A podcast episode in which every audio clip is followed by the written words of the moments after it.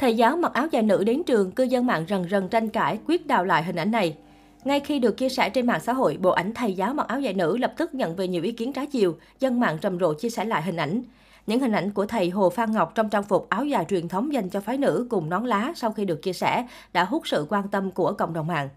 Sau khi bức ảnh được đăng tải, nhiều học sinh bày tỏ sự trầm trồ về sự thú vị dám vào vai của thầy giáo. Nhiều học sinh cũng nhận ra giáo viên dạy bộ môn giáo dục công dân của trường mình. Những hình ảnh của thầy giáo thực sự được quan tâm hơn với bối cảnh gần ngày Quốc tế Phụ nữ 8 tháng 3. Một số cũng không tiếc lời khen ngợi cho thầy giáo vì không ngại xả thân để ủng hộ ngày lễ của các chị em phụ nữ. Qua tìm hiểu của Vietnamnet, thầy giáo trong những bức ảnh là thầy Hồ Phan Ngọc, giáo viên dạy môn giáo dục công dân và cũng là giáo viên chủ nhiệm của lớp 12A8 trường Trung học phổ thông Quỳnh Lưu 4. Những bức ảnh này để tham gia cuộc thi khoảnh khắc tháng 3 giai đoạn trường Trung học phổ thông Quỳnh Lưu 4 phát động, nhằm hưởng ứng tuần lễ áo dài và kỷ niệm 112 năm Ngày Quốc tế Phụ nữ 8 tháng 3.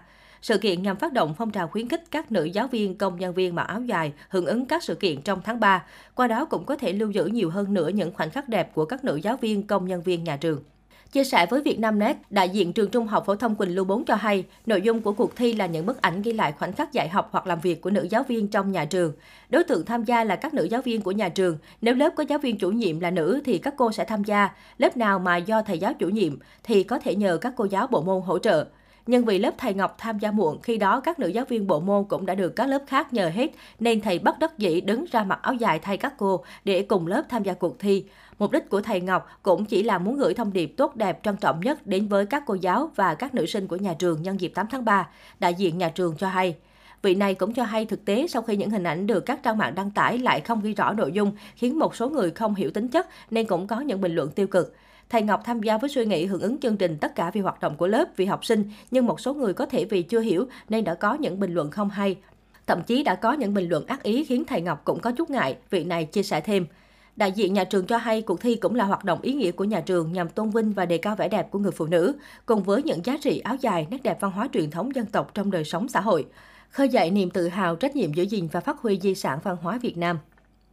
Trước hình ảnh gây xôn xao của thầy Hồ Phan Ngọc, nhiều cư dân mạng lập tức đào lại hình ảnh một thầy Tây cũng từng mặc áo dài nữ khiến các bạn nhất quỷ nhì ma vô cùng phấn khích.